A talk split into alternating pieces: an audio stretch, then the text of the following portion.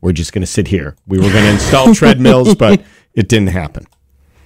So, Kitty, I saw a story that uh, brought back some some memories for me, and the story was about Dolly Parton, that she is going to have an opportunity for fans to spend a night aboard her tour bus at Dollywood.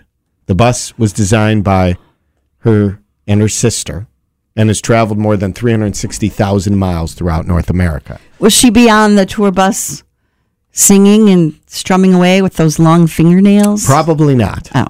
Uh, and no, I did not get to spend a night on Dolly Parton's tour bus.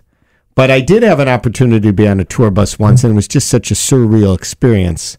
And that was when Willie Nelson came here. And remember when they were playing at Warner Park? I think he was playing with Dylan.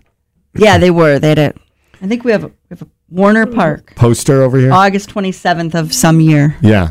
So why don't we put the, why don't they put years on posters? I don't know why they don't. But anyway, uh, at the last minute, I got a call. I was home, and they're like, "Guess what? Willie Nelson is doing interviews, and you could go run down there and be on his tour bus." I was like, "Okay." Not prepared, but ran down there. You know, came flying down there, showed up, and they're like, "Okay, wait out here."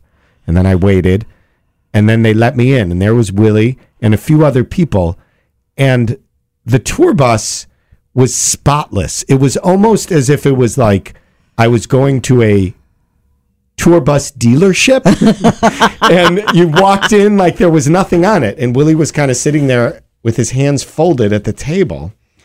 And I remember the interview was just very like he gave a lot of yes no answers. He wasn't rude, he was very polite, his hands folded on the table throughout and he just like w- just answered and had a smile on his face and everything. And I kind of felt it was almost like, oh my God, the cops are here. Hide all the stuff. It didn't be- smell like weed or no, anything. No. So it was probably fine. And then a f- few weeks later, he was on the Daily Show with Jon Stewart, and he also gave short answers. So, So that you made me felt feel much little better? But it was just so weird because I never picture a tour bus being that way. Now you had the opportunity to go on a tour bus that was being used. Right? Yeah.